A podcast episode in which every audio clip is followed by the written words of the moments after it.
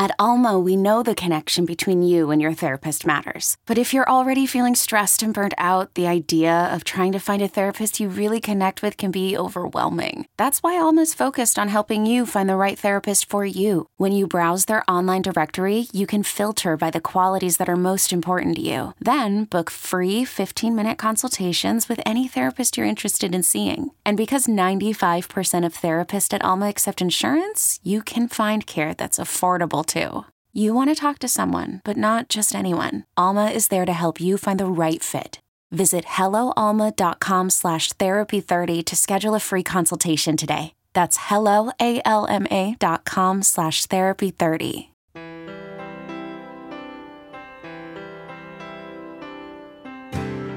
Can you talk about your decision to show your hands at the very beginning? It's a very conscious decision, and it's your hands.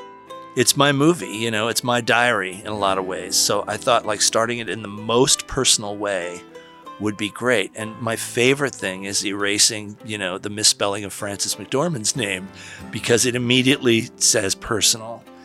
And even though you don't know if it's my hand, you know that it's someone's hand. You know that it's personal penmanship. It's not somebody came in with a font. It's like, there it is. It's being written in front of you. And I just think that set a tone that was perfect.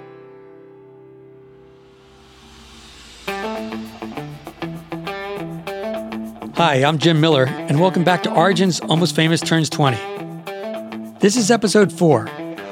This is a longer than usual episode, but our topic demands depth and breadth. We are devoting all of this episode to the production of Almost Famous. Scenes and behind-the-scene maneuvers never before shared with the outside world. If you ever watched Almost Famous, Jerry Maguire, Say Anything, or any of Cameron Crowe's other films, and wondered what it was like to work on those pictures, here's your gateway. Spielberg was able to say, shoot every word, let me help you get John Toll, let's do the triple A version of this script. The first day of filming was inside Williams' room, so it was also my first time being on like a big production that had money to like build something inside of a soundstage, so it was a fully constructed interior teenager's room from nineteen seventy-three. The art decoration, the set design was so deep throughout this whole interior of the house. I was kind of blown away. I was like, it was, I think, my first time meeting John Toll and seeing thirty-five millimeter cameras set up and running, and hearing that amazing sound of the shutter running while you're acting was unbelievable. I think Cameron commented on it. He's like, you know, this is forever. Make sure you get it. What this thing is seeing is forever. I was like, okay, all right. I felt the pressure for sure. I grew something like four inches or something like During that. The- They had to keep re-hemming my pants, and they had to keep adjusting my T-shirts and everything.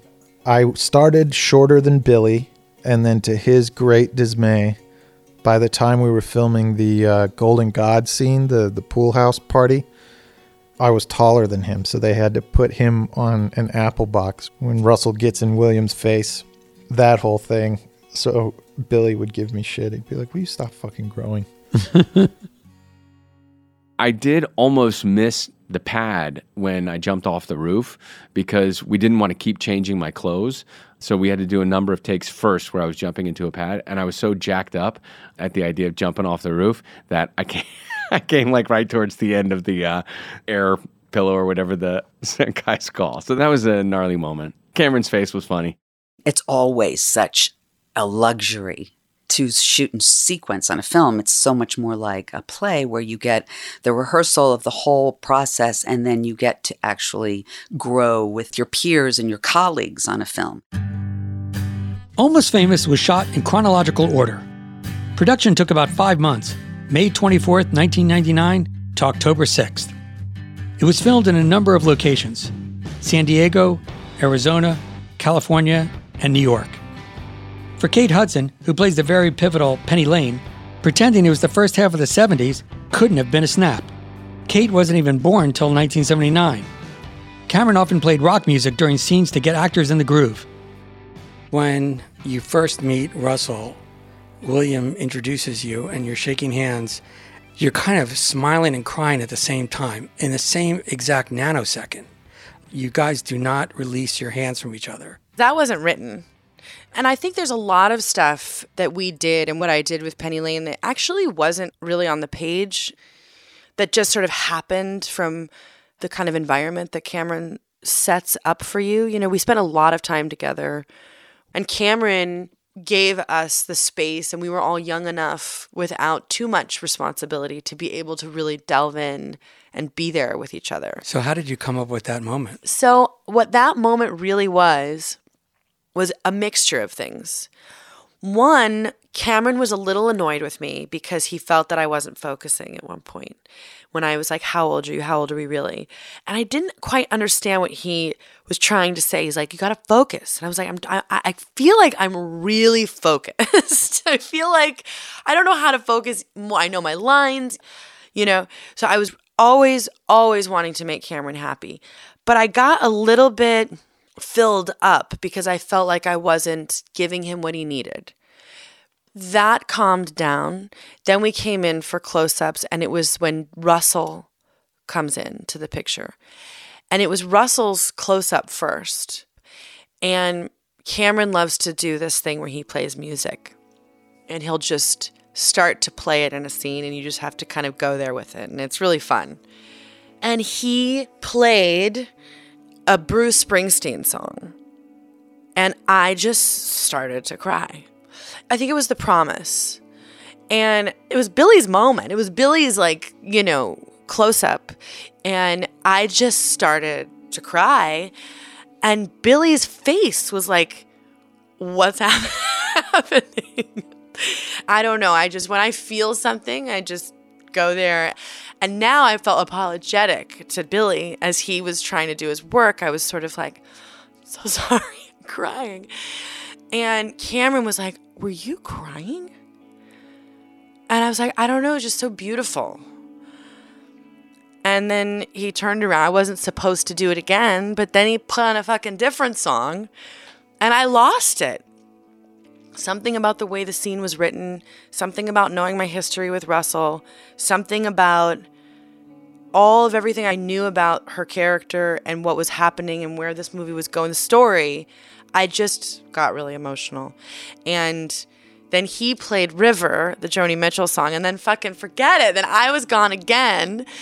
And we just let it happen, and Cameron was very excited. was well, like, what, it, what it does in the movie was it also adds such another level of dimension for Patrick, for Williams' character, because he understands, wait a second, this isn't the first time they just met. Mm-hmm. Hold on, there's something. Clearly there's a lot of there's history. A lot, there's a lot going on here. Because prior to that, you know, he was so excited to just introduce you. Even though you're crying, you kept smiling. That was a moment to remember. Thank you. You know, people say, like, what do you bring to this? I think that that is where I can relate to that character. It's like, even though things can be painful, you know, you do sort of, I do like to smile through them. I mean, I was kind of a dickhead at times because I was so obsessed with the guitar that I was uncomfortable in my own skin. And so I was, like, really short-tempered and, you know, not, like, cool Russell at all, but, like, actor Billy, you know. Please, I, I just need five more minutes. I need to figure out how to, to manage this. You know, there was a lot of that. I ended up missing the joy. Well, you had baggage that no one else had. And it was genuinely hard for me, genuinely beyond the pale for me. And I, I insisted, too, when it came out that nobody tell anybody that I couldn't play guitar because I didn't want that to be a part of the story at all. I was just like, no, no. I told everybody I played guitar before, and, like, nobody asked. But that was really, like, the burden for me. As, I mean, Cameron, I'm sure, will attest in stories that I probably blocked out many of the worst moments. Here's my thoughts on Billy Crudup, who I just absolutely love and adore so much. He is a fucking movie star. Everything about him, his looks, his abilities.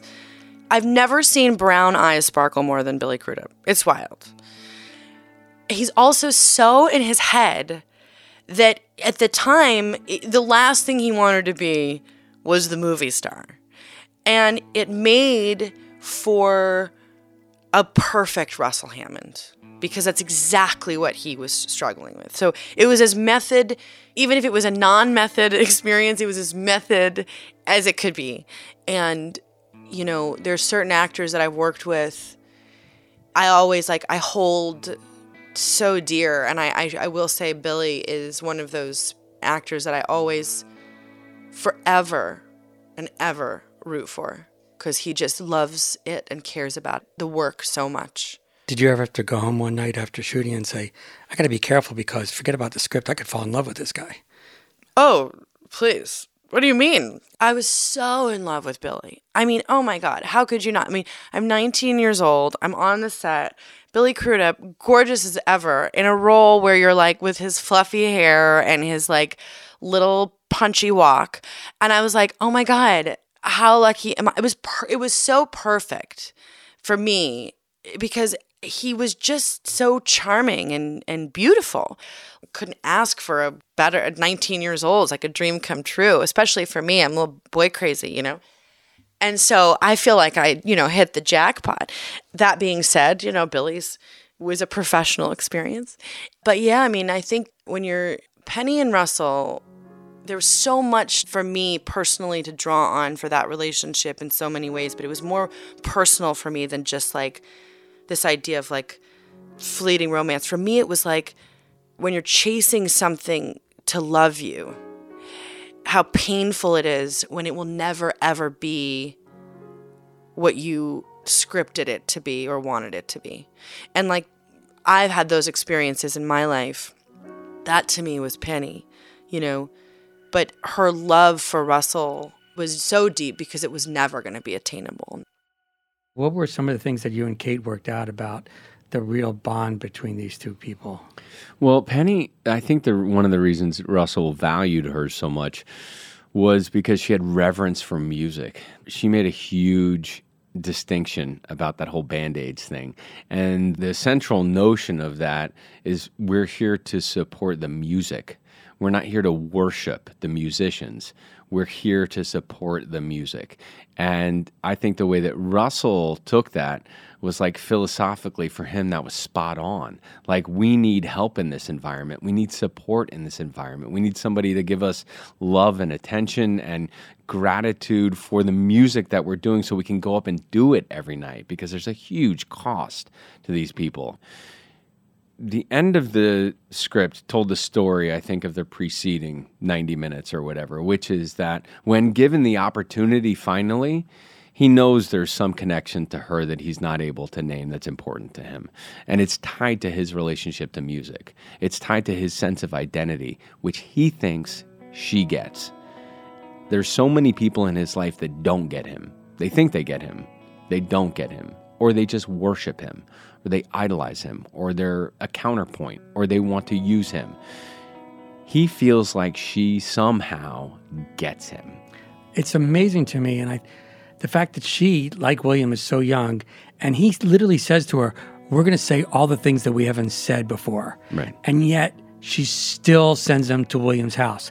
That kind of discipline, that kind of obviously wanting to get the two of you together, but also the lack of selfishness on her part, you know, I mean, is really extraordinary. Yeah, it displays a kind of maturity at that age that's uncommon, which speaks to the way that she was able to navigate so much of that scene.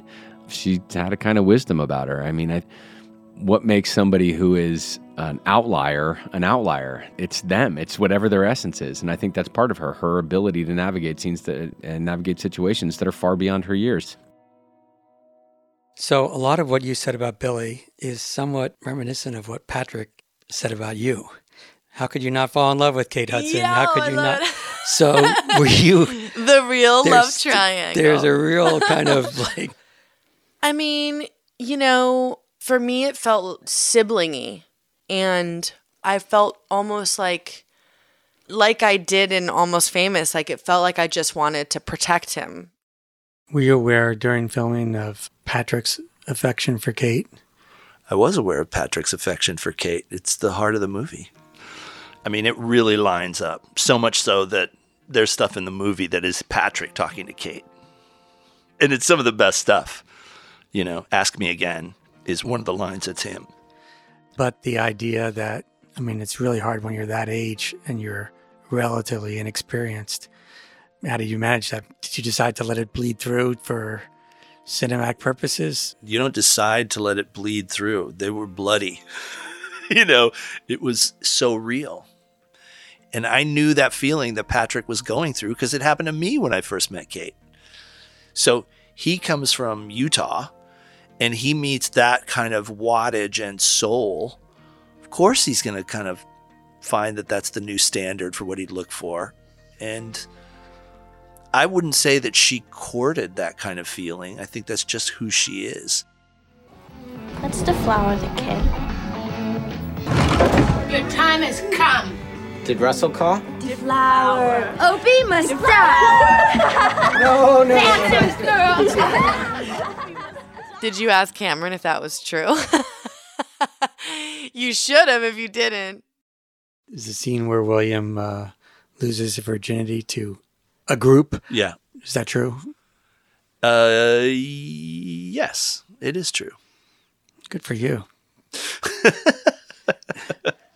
um, I can't say that it was as poetic and beautiful and scored as well as in the movie. In fact, it was a T V. It was playing Midnight Special, and Steely Dan was playing Reelin' in the Years and Do It Again.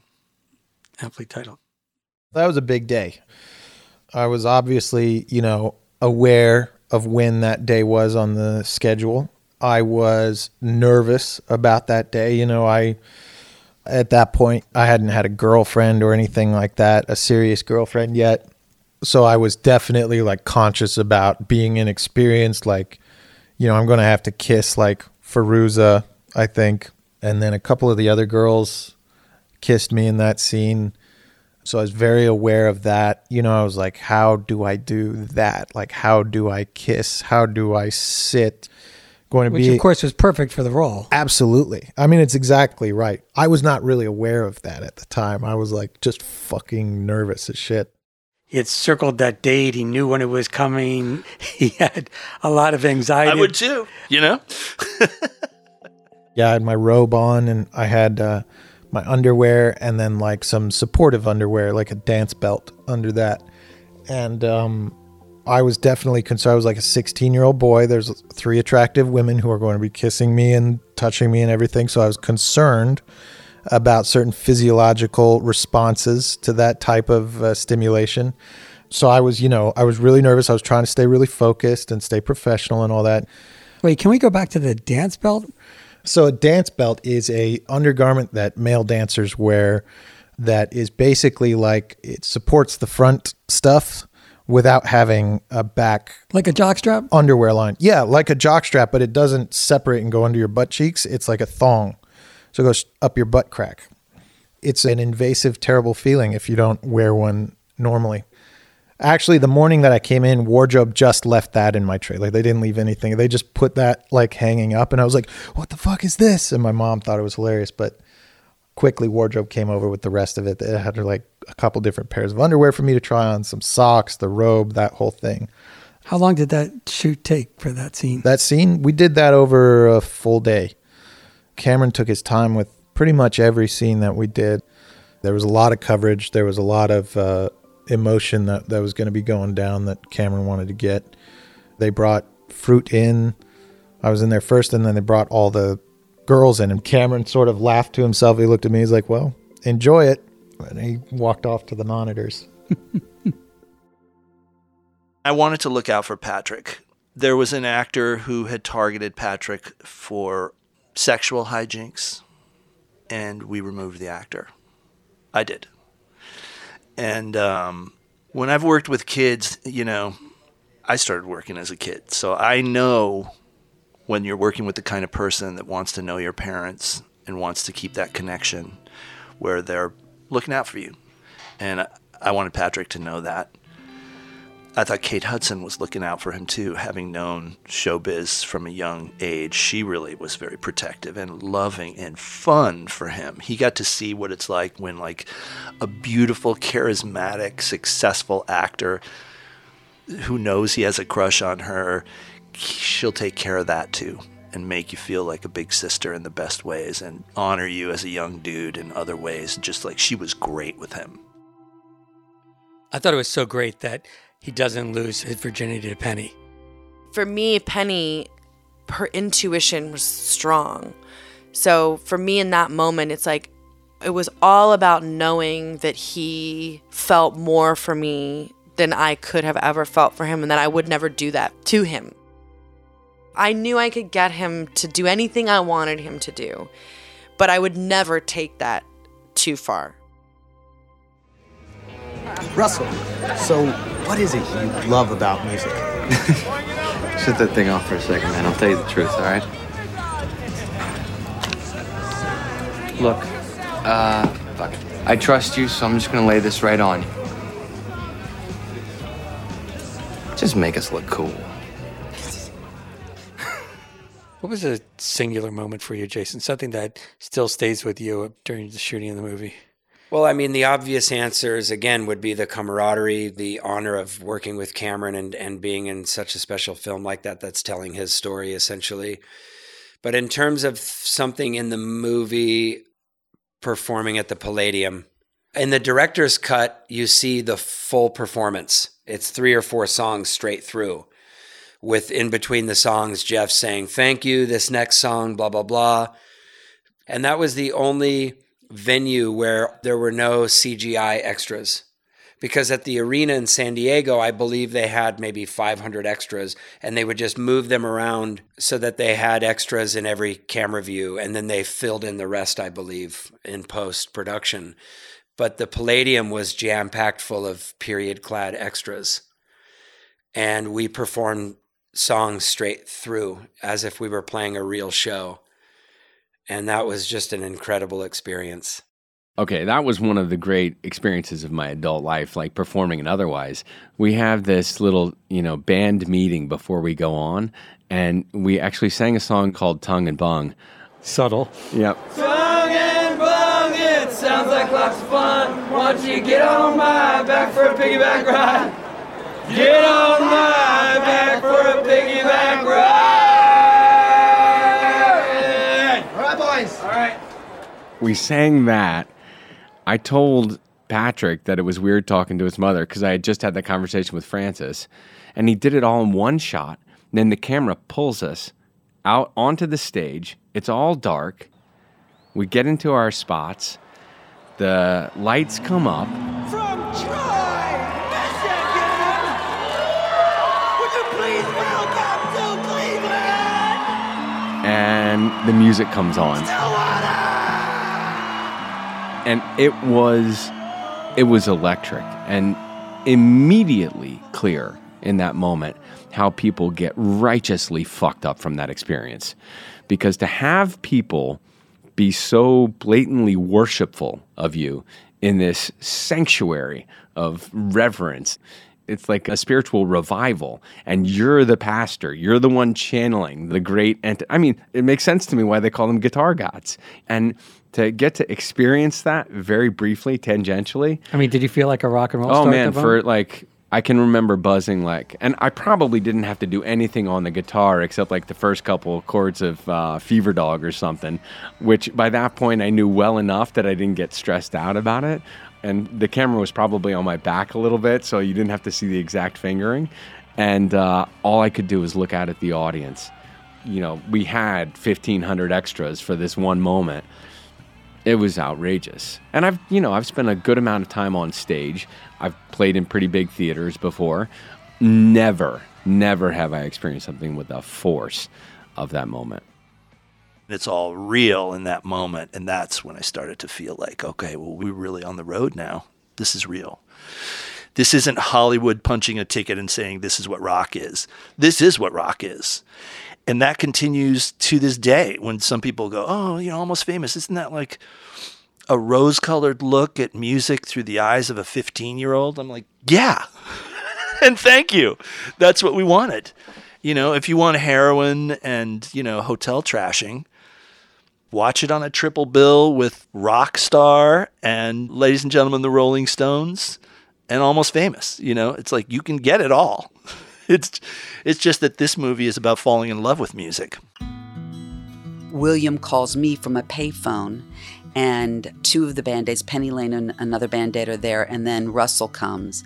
And I'm saying to him, I love you and I miss you. And he can't hear me because of how loud it is on the other side. And I say it louder, I love you and I miss you. Well, at the time, I'd been separated from my son for a week. I was really missing him. I kind of got choked up. And at the end of the take, when he says, I love you too, I threw the phone down, the receiver down on the floor. And Cameron said, cut. And he said, well, that's not quite what I expected. That's a little more dramatic than I thought. Let's try it just a little less. That take did end up in the film because it was full of what hadn't been said and her need to know that he was okay. And that was full of my truth with my son as well. So for me, that was really instructive where my experience crossed, I believe, and illuminated something that he might not have known about his mother on the other side of the phone, Alice mm-hmm. on the other side of the phone, because at that time Cameron wasn't a parent yet. You and Frances together provide one of the most emotional scenes in a very emotional movie. When you show up at the porch and she comes out and she sees you, and it's such a hard moment because you know, you didn't want to come home. You came home because William asked you to. And yet, when you see her, there's so many layers of emotions that you have to have on display. Yeah, I remember that being one of the most sort of rewarding scenes to play. Frances McDormand is just such an incredible actor and so delightful. And, you know, great actors make it so easy for other actors in the scene with them. And, you know, Patrick is awesome too. And I have to say that's like one of those things where it's like you can have like all these sort of like layers that you're playing, but it's really in the in the way that Cameron was guiding us to do everything. He really like came in with those fine brushstrokes to get that exact awkward feeling. I remember him saying something like that it has to be like the most awkward hug ever or something to that effect, the weirdest hug. And, you know, of course, it's like a mutually awkward moment with a ton of layers. And it definitely takes a, a great director to make that scene really, really work. Patrick also talked to me about the scene at the airport where you see him and you come running over and you tell him, you know, that you'll take him anywhere. And, you know, it's funny because you were so almost maternal with Patrick, and he felt it in that scene because you were so protective of him. You were looking at his face. I guess there's something about Patrick's face. What a natural. I was thinking about them like, what a natural actor, because I couldn't believe like he'd like he was just so at ease. It was such an incredible level of like, you know, I mean, he was like so relaxed. It, it was truly like I was very nervous, I know. And I'd like spent my entire life like working up to that moment to be, you know, an actor, you know, big movie. And I'm like looking at this guy going, how is he so relaxed? We're about to do this scene where I'm the new manager that takes over the band and I'm going to take them to a private jet. That is how you get around. Get rid of this dumb bus. This is the big time, man. So I'm taken to this plane and this shot is a John Toll, oh my God, was another genius, set up this cool kind of tracking shot of following me and then the band's behind me, and they're kind of like walking to what is the future. And they're they're becoming, they're not a band that goes in a bus anywhere. They fly private jets. And Billy Crudup kept kicking my feet and tripping me. And because he knew that it was my one of my big scenes and I had to look cool. And so we go, and action. And I like start walking, and then Billy just goes, near. You know, you feel me fumbling. All right, cut. Sorry, Jimmy, you okay, man? I go, I know I'm not going to rat on anybody. So I'm like, yeah, I'm, I'm good. Just one more take. Sorry. I go, Billy, stop doing this, man. It's like, I don't want to get fired from this job. He goes, all right, no, we'll be cool. All right. And action. Billy kicks me. I mean, we did it like three. And then if you watch the scene in the movie, there's a little Easter egg. As I'm getting on the plane, the steps, yeah, I think that Billy's going to kick me again. Um, he doesn't, but I'm so nervous that I trip on the steps. So you'll see it. You go, oh, what an idiot.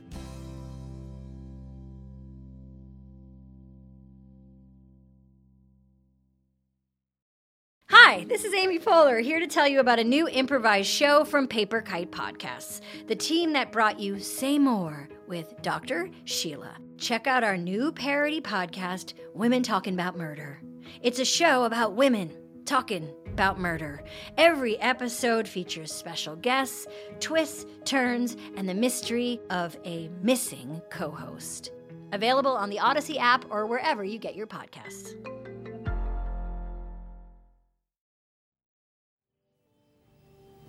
The only true currency in this bankrupt world is what you share with someone else when you're uncool. So my advice to you, and I know you think these guys are your friends, if you want to be a true friend to them, be honest and unmerciful. Philip Seymour Hoffman was on set for less than a week to shoot his scenes with Patrick Fugit, and did so while suffering from the flu. Crowe had kept many souvenirs from his days as a teenage rock journalist, and some pop up in the movie. One souvenir, a t-shirt from the group The Guess Who, appears when William and Lester Bangs meet at Sun Cafe. Bangs, Philip Seymour Hoffman, is wearing Crowe's t-shirt. And Philip Seymour Hoffman was very protective of Patrick during shooting, to say the least. Tell me what it was like working with Philip Seymour Hoffman.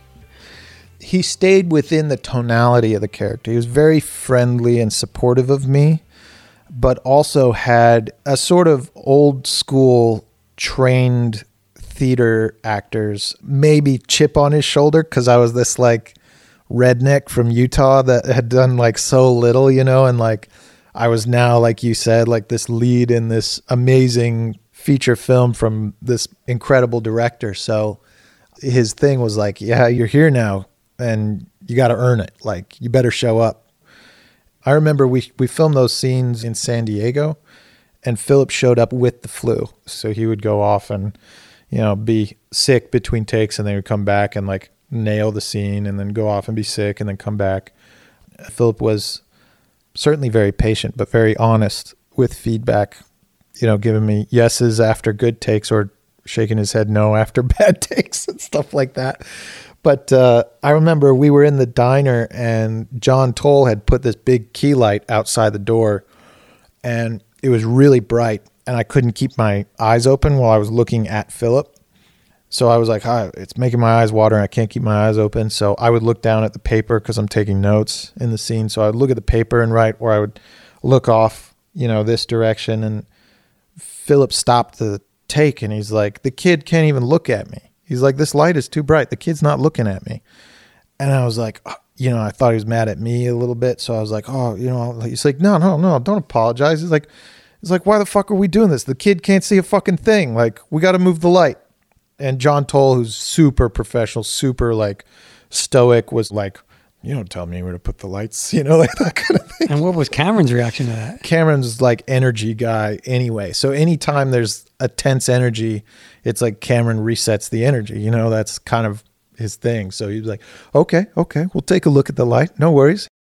What that was for me was Philip Seymour Hoffman showing Patrick a little glimpse of the future. Like, this is what you actually have the power to do as an actor. You have the power to look out for yourself.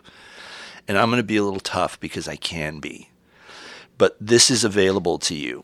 With certain directors. With certain directors, it's true. But when you're dealing with that kind of power from Philip Seymour Hoffman, I mean, yeah, I mean, I think he knew he could wield it. So that's an instant calculation on your part, because obviously it's your set. This actor has yelled cut. You have to decide in that nanosecond how you're going to respond. Well, I had to protect Patrick. Patrick was easy prey for the wrong kind of person. And we generally checked that out with everybody that was working on that movie. By the way, so is William. Yeah, exactly. Which is delicious. That's right. That's right. Philip Seymour Hoffman was more of like a sharply cut jewel, you know, that you admire and is just a gift, but also can cut you and hurt you. And that was in there with that performance. He cut himself on me the first day when we were shooting the D J scene where he's throwing around the records and stuff. I played an Iggy Pop song, and um, you know, I just surprised him with it. I just played, like, I Want to Be Your Dog in the middle of his take, which I had learned from Cruise, you know, that this was a really good working method. And so I'd done it on every movie since, you know. But Tom was the one that, like, kind of gave me permission as a director to just, like, let it fly. Always play music whenever you want. Surprise me. So I did it to Philip Seymour Hoffman, and he just said, cut, cut, cut. And there was, like, that lack of air in the room suddenly. And he said, what makes you think that the music you play is better than what I have playing in my head to play this scene? Right. Even the way he said it, because he could also say, oh, do you mind? It's a little distracting for me. Or do you just no, that kind of. The hand firmly on the wheel. Yeah. This is how I drive. Yeah. You're the passenger right now. And I'm like, happy, happy to be the passenger. You won't hear music from me.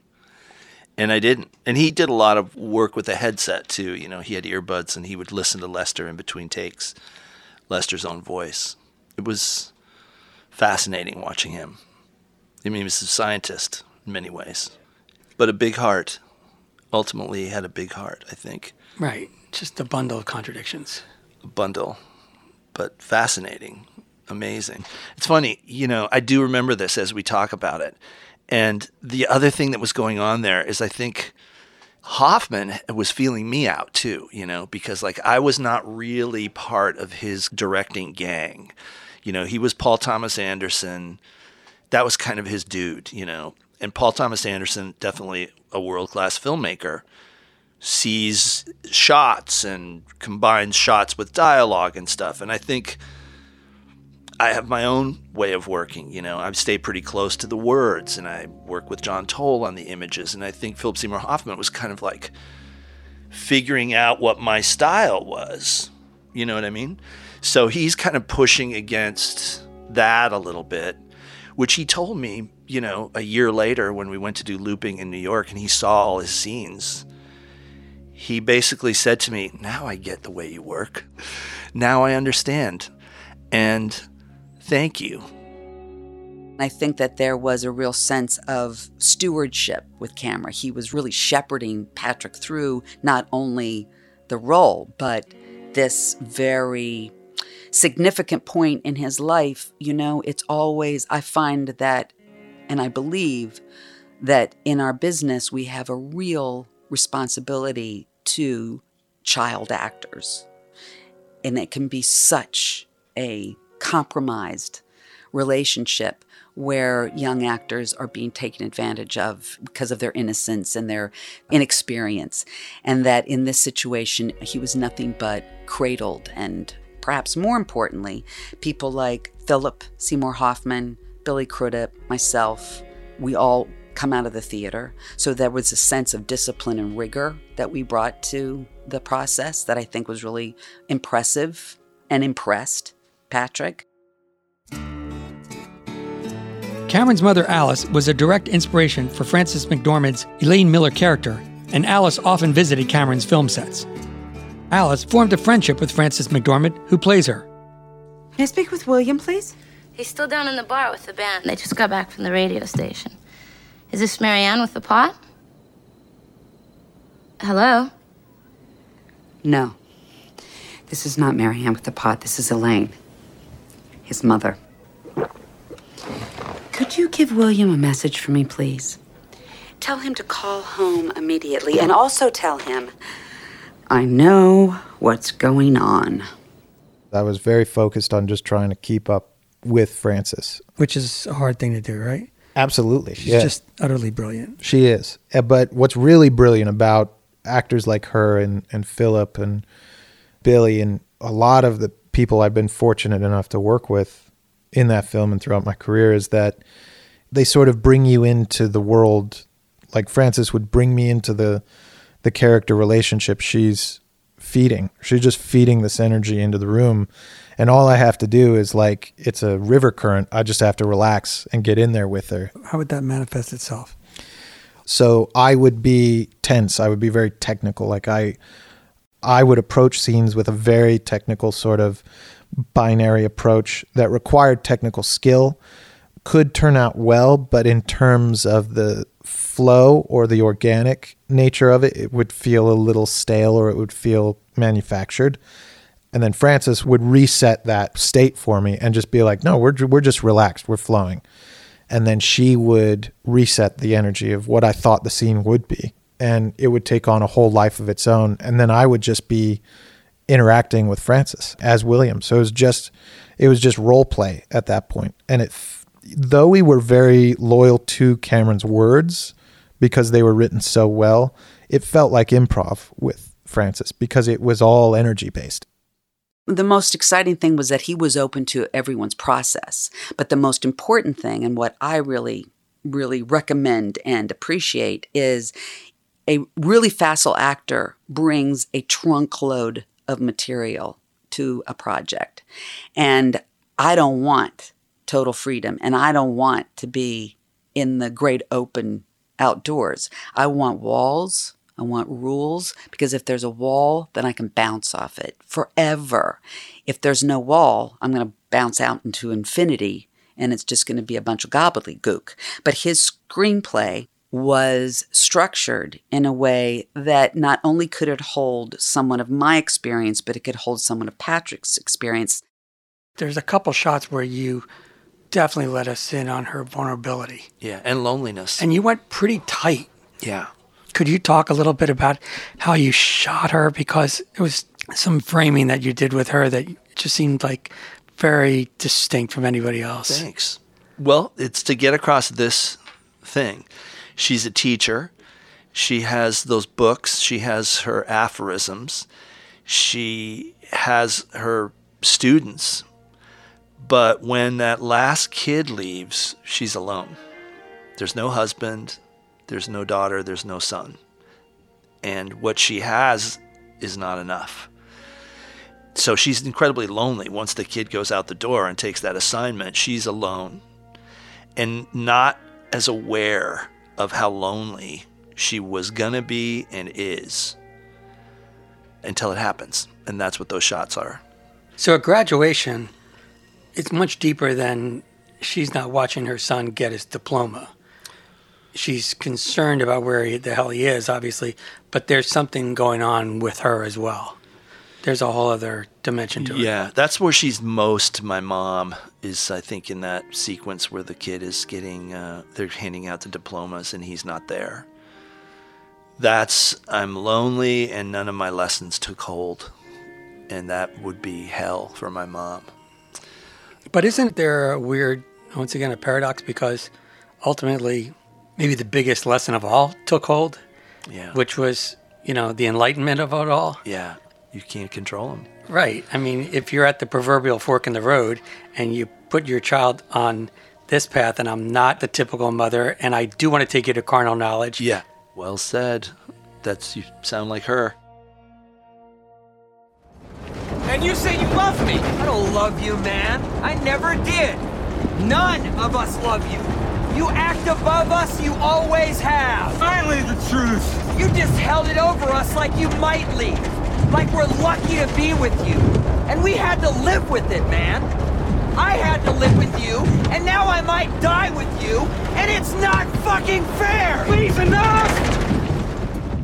So two days just for the plane scene. Oh, yeah. That must have, I mean, my gosh. I have to say, I did enjoy that. You did? Being on that gimbal, yeah. Well, and also, too, because my Russell's enjoying it so much himself. Right. That I got to kind of ride it out. I mean, I got back there, you know, everybody got their head smashed in a couple of times. The juxtaposition of Russell's face versus everyone else, though. Exactly. I got to have a good time with it. It was a little wicked. Yeah, it was. That was really fun. Yeah, two days just on the plane scene. It was really kind of rough. The plane was on a gimbal, and it was really quite jerky and rough and bumpy. And then the camera was on a crane, so it was able to hold stationary as the plane moved around it. Yeah, that was a lot of like, can we stop for a second and just take a break because it's getting a little too bumpy. But certainly the actuality of the plane moving as it did really certainly helped the energy of the scene. It's not just the physicality that you're dealing with, your character in particular. You let it go then. Yeah, and I think honestly the discomfort from the gimbal added to the annoyance and frustration of the moments and the dialogue being spoken. It was tense all the way around. That was the closest I almost got fired because I kept laughing. I couldn't stop. I once hit a man in Dearborn, Michigan. A hit and run. I hit him, just kept on going. I don't know if he's alive or dead, but I'm sorry. Not a day goes by and I don't see his face. It was the funniest thing. Jason Lee, Jason Lee and I were best friends. We were besties. We just bonded. So I don't know why.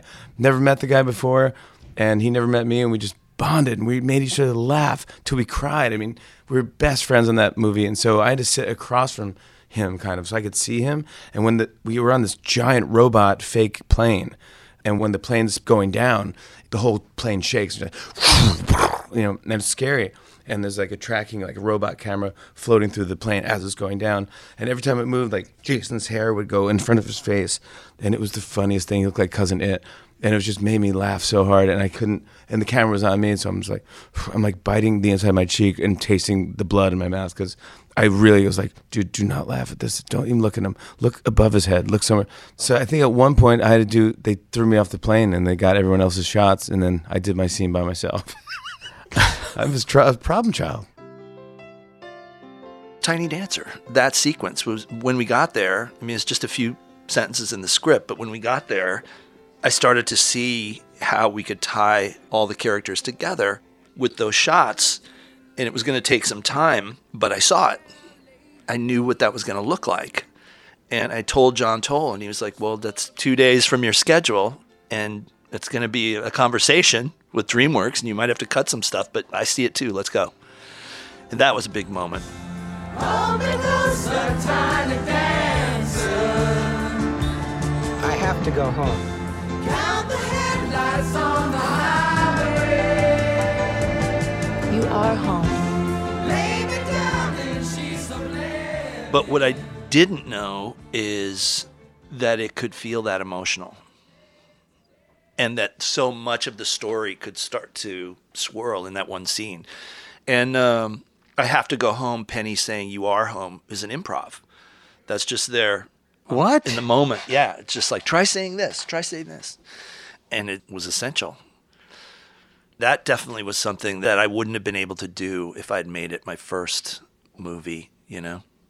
It happened at the perfect time. Almost Famous happened at the perfect time. We wanted a sense of the road. And John Toll, I mean, he started out doing documentaries, you know. He's got an eye like nobody's business. He's got an eye for like documentary style stuff, even though he's like the most gorgeous lighting mind out there. The idea was like, let's just get a sense of what it's like to be on the road with still water. And he strapped on the camera and started doing these running shots of the band, like getting on the bus and coming through this hotel. And I saw in that instance, like what that kind of Truffaut thing that I love so much, which is like character-based flowing cinema is just like the coolest thing. And to just see flashes of that in Almost Famous, I thought was really great because it just, and what you know is that you're in the hands of people that aren't talking to you through a middleman. They were there. They want you to feel like what it was like to be there. And Toll was there. I was happy enough to be there, lucky enough to be there. So he was shooting scenes where we're like, I'm just like looking out the window and he's like, do less. And I'm like, whoa, like really do less? I'm like, I'm just looking out the window. But what I realized is like when you're so close on someone's face, if they're doing anything like that looks like acting, it looks false. So you have to be like, really doing nothing. Definitely, it was such an educational experience for me learning how to act for film. All right, all right. Side proposition to the winner. Oh. For fifty bucks and a case of Heineken, I'll throw into the pot three lovely ladies, including Miss Penny Lane, the famous Band-Aids, who have to leave the tour before New York. Russ? Is that okay with you? Russ is getting soft on us. Is that okay? Okay. It's a deal. Show him. Three lovely ladies in the custody of humble pie. Be good to him, Reg. All right, so we owe you fifty dollars and a case of Heineken. Yeah. In terms of Williams' obstacles, one of the toughest hurdles was the moment when you guys are playing poker. Well, it's awful to meet your heroes. And it's awful to grow up. You know, all of those things happened in that moment for him. And it's one of the things that I was touching on before is I think Russell feels protective of him, and he feels protected of him because he knows that this environment is not one for people who are immature, not one for people who are not ready to bear witness to the vicissitudes of adult life, which include negotiating this carny life. That groupie! She was a Band-Aid. All she did was love your band. And you all used her. All of you. You used her and threw her away. She almost died last night while you were with Bob Dylan. You guys are always talking about the fans, the fans, the fans. She was your biggest fan. And you threw her away. And if you can't see that, that's your biggest problem. What was Freud's definition of maturity? The ability to handle ambiguity. There you go. That's it. Ambiguity. Ambiguity is the perfect word for Russell. And that's, again, why I think it was difficult and elusive to Cameron on page. I mean, we, we spent a lot of time workshopping scenes and, like, trying to find the right words for things and what scenes needed to be added and what scenes needed growth in their writing. And it took us the entirety of the movie. Billy Crudup has an interesting thing, but as he gets contemplative later in the movie and he's kind of realizing how he's screwed over Penny Lane and people, he's listening to this Bruce Springsteen song, The Promise. Every time we played The Promise, Billy Crudup would go to that place of incredible depth and soul and just music. You can really feel music in him. And that was a little thing that I really enjoyed. In the script, what's the structural signifier? What's the pivot point for his character to understand that, to really look at his own actions and to kind of navigate so the rest of the movie can happen the way it does? For me, it's when Sapphire, who's Fairuza Balk in the movie, says uh, that the era is changing and do these new girls know what it's like to be a fan, you know, to love some band or some album cover so much that it hurts. That to me is the key to the movie in many ways, and it's also Billy's turning point. I think he sees at that point, for me, that's when I feel like he's violated the fifteen year old that first picked up a guitar. In the twenty years that you've been acting, was there a moment that you're on the set where you're almost like, and you're with another director and you're missing him?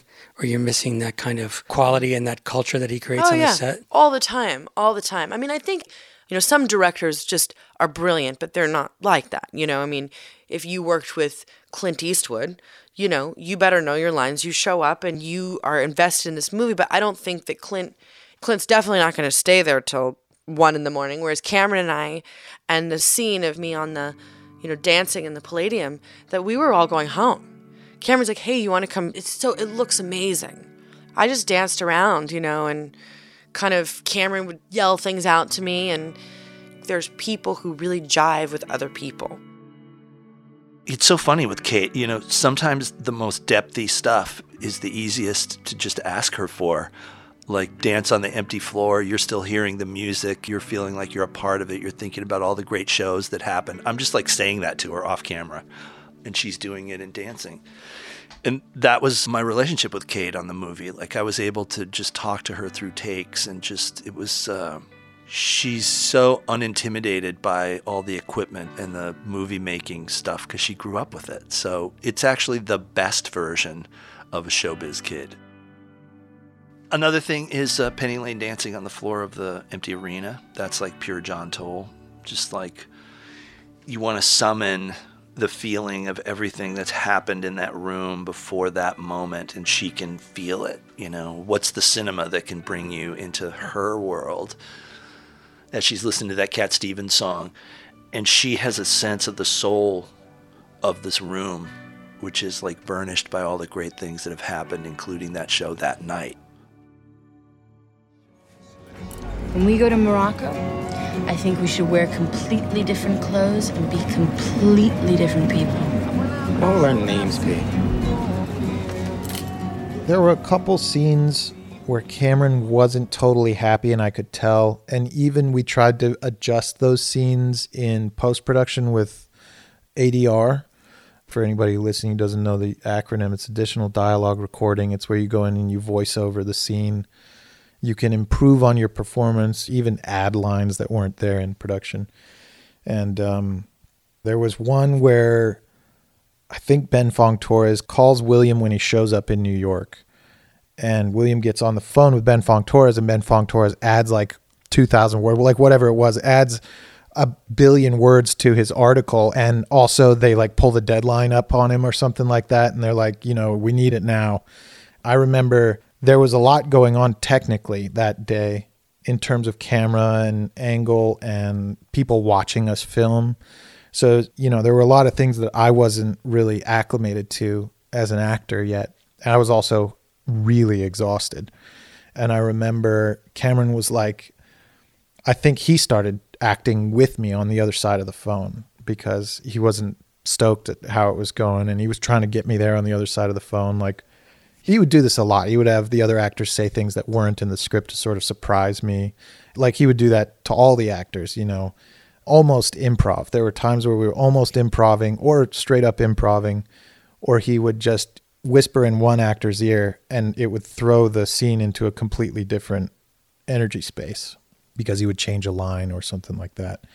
And so he got on the phone to try to do that with me, and I just didn't get there. And I could tell we had to move on. Like, there is a scene on the bus where Penny Lane is talking about running away with William. And uh, she's like, we'll go to Morocco, I think. She says something like that. And then William starts to play along in the fantasy. And he's like, what will our names be? I remember, I think we did like over thirty or forty takes of me saying, what will our names be? And then when I got into A D R for it, I came back like three times to do a bunch of different A D R. And every time we would go back to what will our names be? And so Cameron would...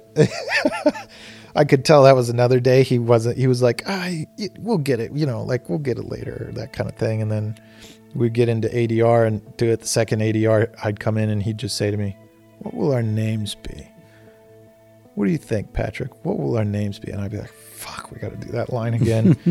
And then even then, like, I think we were at the London Film Festival premiering the film and everything. Everybody was dressed up and we're watching the movie, and the bus scene happens, and William goes, what will our names be? And I can tell it's voiceover, and I'm still not happy with it when I watch the film.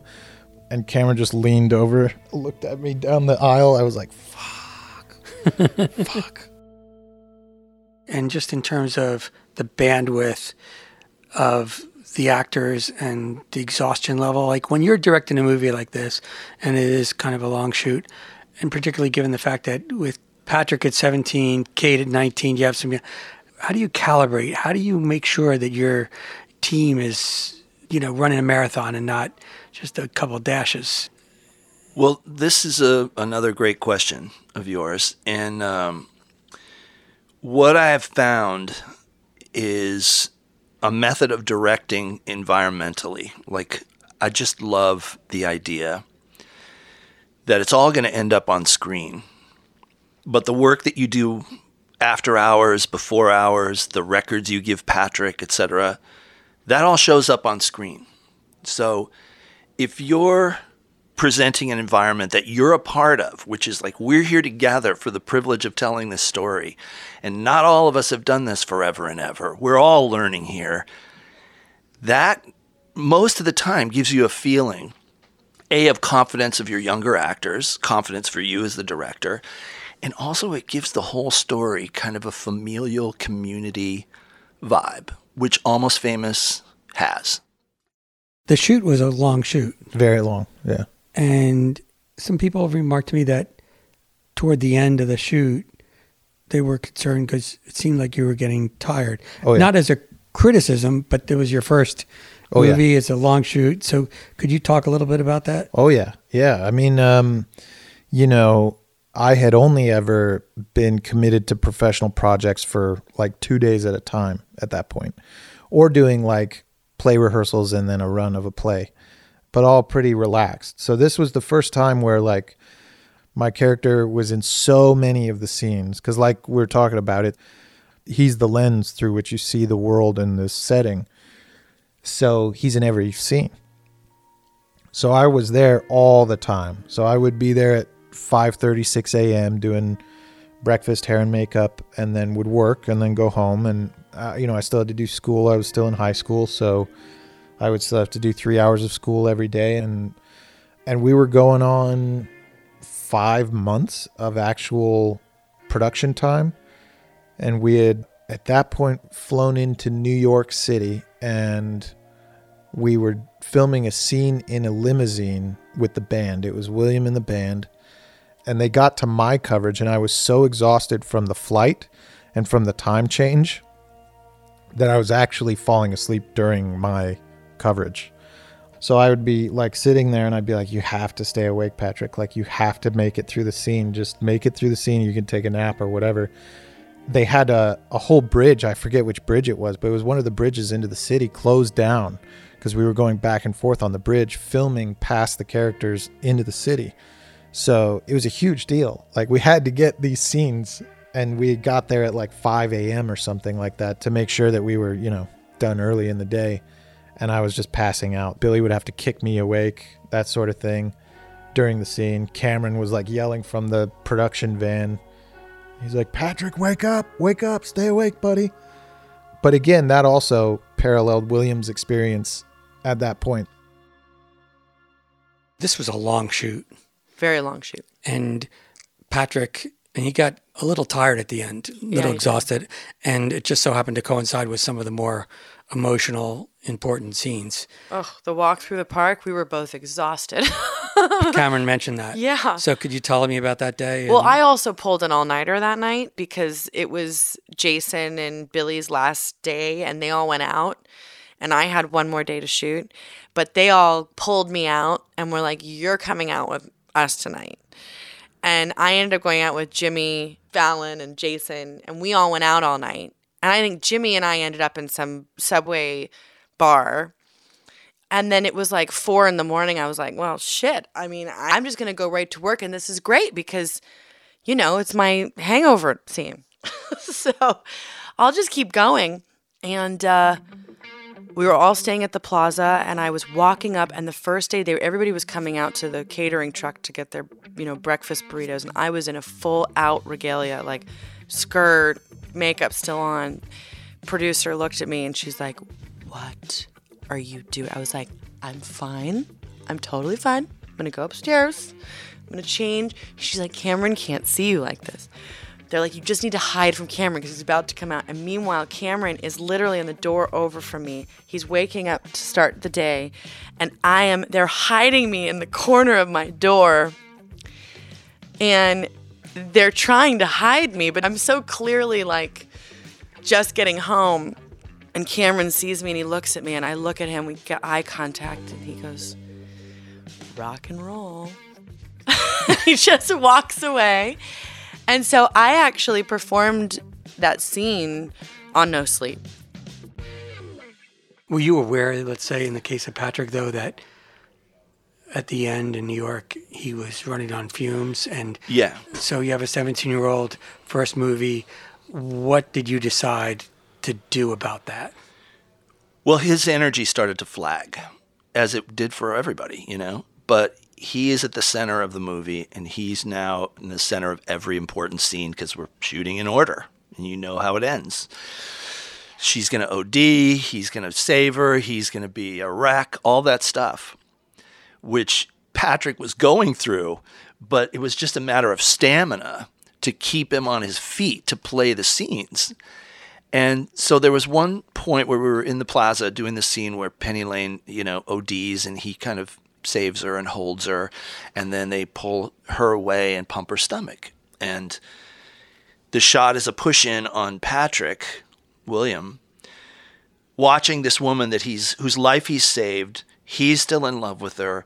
What is his life? What is his place in the world? All that stuff is happening. And he's listening to Sweet Pop, My Sharia Moore, in his head. So this was kind of a big scene. And Patrick, I thought, had no gas in the tank. Like, he's just nothing. And we all knew that. And we were all kind of standing around with the shot set up. And I think we even did like a first version of it. And he was just dead-eyed. And rightly so. He was beat. You know, this has been going on for months. He'd never done anything like this before. So I had to do one of those things that you, you know, I guess they tell you on director's school late at night when they show you the bag of tricks. No, the A D, Jerry Ziesmer, kind of gave me a look, and we had had a little history. And so you have to talk the actor through it at that point, which you've done a couple times on a couple of the movies. But this was slightly subversive because we needed him to just fall apart. That was the time. It was like the end of this, I think, over ninety days of filming, something like that. And Cameron wasn't getting what he needed, you know. So he came up to me. He was like, yeah, you know, uh, we're almost done. I was like, yeah, yeah. He's like, you know, after we finish this, you're never going to see any of these people again. You know, he was doing that to me. And I started getting like worked up about it. And then he started rolling and we did that. Worked up meaning? Emotional. Because I was sixteen, it was my first film, and at that point, everybody feels like family. And I had thought, like, you know, these people are going to be my friends forever. And so when he sort of broke the news that that wasn't the case, and, you know, we're coming to the end of the experience, and, you know, you're never going to see most of these people again, it definitely hit home, and I started getting emotional. And everybody loved Patrick. And I don't know what his memory of this is, but my memory is still pretty strong about this. I am telling him as we're doing the shot, all of these people are not going to be your friends soon. All of these people will soon disappear. This is the way it works in the movies. These are false friends. These aren't real friends. They're going to go on to do other stuff, and you're going to be a kid in Salt Lake City. And um, I just hate to tell you, but don't get addicted to all this love you're feeling right now, because it's going to be gone real, real, real soon. The poor kid is falling the fuck apart. It is in his eye. It's in the movie. It's in his eyes. He's just, so, it was so painful. I mean, and after cut, I think I apologized to him a million times. But that was one of those things where you just kind of hate yourself.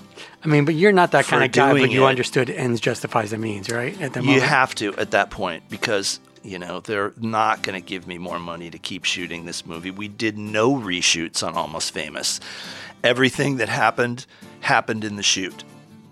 That's where some of the most fun work in that part of the film happened. It was sort of the most genuine and heartfelt. It was less performing and bringing the material to life, and more of the craft of it. It was living the art. So it was not like a performance of it. It was the art itself. What was the most difficult scene that you had to do in Almost Famous? The most challenging scene was outside, the what kind of beer scene. It was a challenging day. We had the four-page scene of me and Patrick or William in the field when he tells me that he sold me for, you know, beer. And we had like half a day. And Patrick was having a difficult day. And Patrick and I were the team that day. It was like, you got this, you got it, we got it. For us, it was like one of our biggest scenes. And it was crazy. They wanted to get out of the location. We had very limited time. The sun was going down. John Toll was like, we got to keep moving. And so there's a lot of pressure on this scene to just get it done. And I was trying not to feel the pressure. And we did it twice. It was about two takes. And I knew we had it. I was like, I nailed it. I felt good. It felt like I was totally there. I I Cameron, he wasn't very happy with anything that was happening that day. And so it was like, oh, we got to do it again. And then I kept fucking up one word and I couldn't get it. And then I started feeling, I kept saying the same word and he kept repeating what the word was. And, you know, when you're working with someone like Cameron, you, you need to know your lines. It's a very particular way of reading his lines. I don't know if anybody else has said this, but they're not easy. It's like its own kind of cadence, its own, and if you can hit that sort of magic sweet spot, if you're the kind of actor who can do that with Cameron, I think it's like just maybe some of the best work that you'd ever be able to do as an actor, right? But when you don't hit it, it's like tongue ties time. Back to Cameron saying, focus, Kate, But in that day, I was focused. And then I had to walk away for a second because it was, again, there was a lot of pressure. And I was feeling a little out of my comfort zone, which is fine. But I had to kind of walk away so I didn't sort of get mad at Cameron because I felt like he was being a little crazy that day. And at that time in my life, I needed Cameron's validation. When Cameron didn't validate what I was doing, I felt like I was completely letting him down. And if I was completely letting him down, it made me so mad. And not mad in the sense of like angry mad, but it, it made me mad at myself. Or fear of failure. Totally. So at that moment, I walked away and I was like, I'm about to land Cameron. He needs to be easy on us right now. Like, we're really trying to give him. And I remember our acting coach, I was in a field with her. And I was like, just give me a second. You know, this is like a typical actor moment that you look at and you laugh. Like, if it was on film, like, everybody would be laughing at it because it's so cliche. But Cameron was stressed out and everybody was breathing down his back to get out of this location. I'm like, you know what? This is crazy. You're putting too much pressure on us. I need a second. We don't have a second. J T's like, we're losing the fucking light, you know? And I came to Cam and I'm like, I'm trying the best I can, you know? It was a tough day. How do you as a director calculate how far to keep on going? One of the things they tell you to get you to move on as a director is, uh, oh, you can always come back and grab this later. If you need it, they'll let you go back and get it. I knew we weren't coming back. I knew we weren't going to be back in Central Park with a full cast and a full crew in Central Park with New York. And I mean, DreamWorks was already like finish, finish, finish. It's like, this is when I say, let's do one more take. What you don't want is to be the person that sits in the editing room going, shit, why did I listen to Kate? Well, because Kate's amazing and Kate said and blah, blah, blah, but you didn't listen to your heart. I remember leaving and I was like, you know what? I have to feel good about the work that I just did because I really do. I know he's going to be happy with it. And Cameron, I hope, will tell you this too, because he came to me after seeing the dailies day and a half after that. And he was like, you were right. That take, you were right. It was totally there. I was like, oh my God, I'm so happy. Often she's right. She is good right out of the box. But sometimes you have to get the words right and make sure that they're there and be safe and do it. And in fact, we were unable to shoot anything extra on Almost Famous.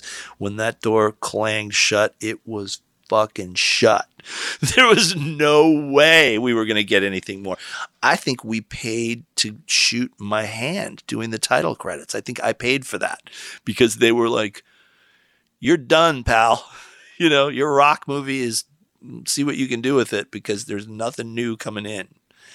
And um, the other thing I was thinking is how much I loved the collaboration with Kate, where, you know, it's similar to what you saw with Frances. It's like, how do you not love that person who's in the foxhole with you, who's performing, who says, I think we got it. I'm like, okay, well, let me try another couple. You know, it's not like you're Stanley Kubrick and you've got Sidney Pollack for your third year shooting Eyes Wide Shut. It's kind of like, yeah, you're my pal, I'm your pal, we're doing this movie about love and music, let's do a couple more, okay, come on.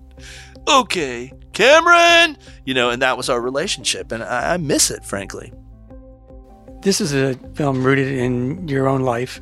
It wasn't your first movie, but despite that sense of familiarity, and despite your accomplishments beforehand, what did you learn as the movie was being shot? What did you learn about yourself, and what did you learn as a filmmaker as the movie was being shot? Wow. All of them have been a lesson in instincts, you know, and how much to follow them, how much to believe in them, how much to tread water until the correct instinct shows up. But it's all about instincts. Someone will be there on that set to tell you it's not important, and you have to remember not to settle. And that was in my mind a lot doing Almost Famous because I felt I'm not going to get another shot at this. And I really want it to be perfect. And we have a lot of amateur actors here. And I didn't settle. And I took the time. It's not like people were going swimming halfway through the day and just making cocktails. We were doing takes and working really hard. We got the bells and whistles.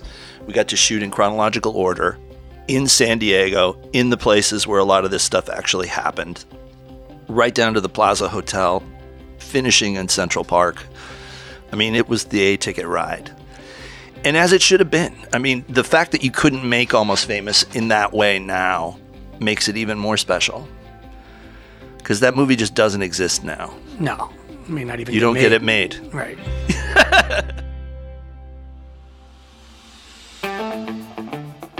Coming up on our next episode of Chapter six, Almost Famous Turns twenty, the final episode.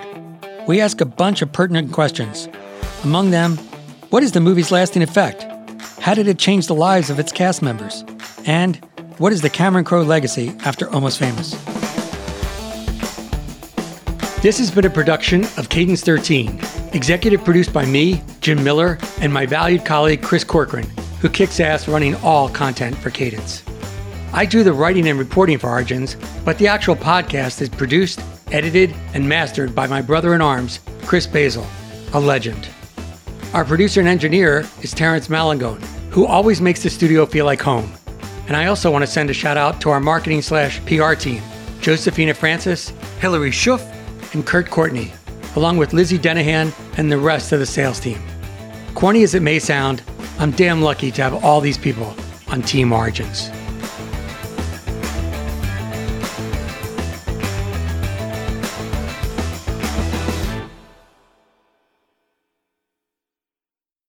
Calling all pop culture enthusiasts. Are you obsessed with all things celebrity? Do you live for the drama, the laughs, and the unexpected moments that unfold on social media? Then you're going to want to tune in to the Comments by Celebs podcast. Join us three times a week as we deep dive into every aspect of pop culture. Whether it's dissecting the latest trends or just chatting about your favorite celebs, Comments by Celebs has you covered. We have new episodes out every week. Follow and listen to Comments by Celebs on the free Odyssey app or wherever you get your podcasts.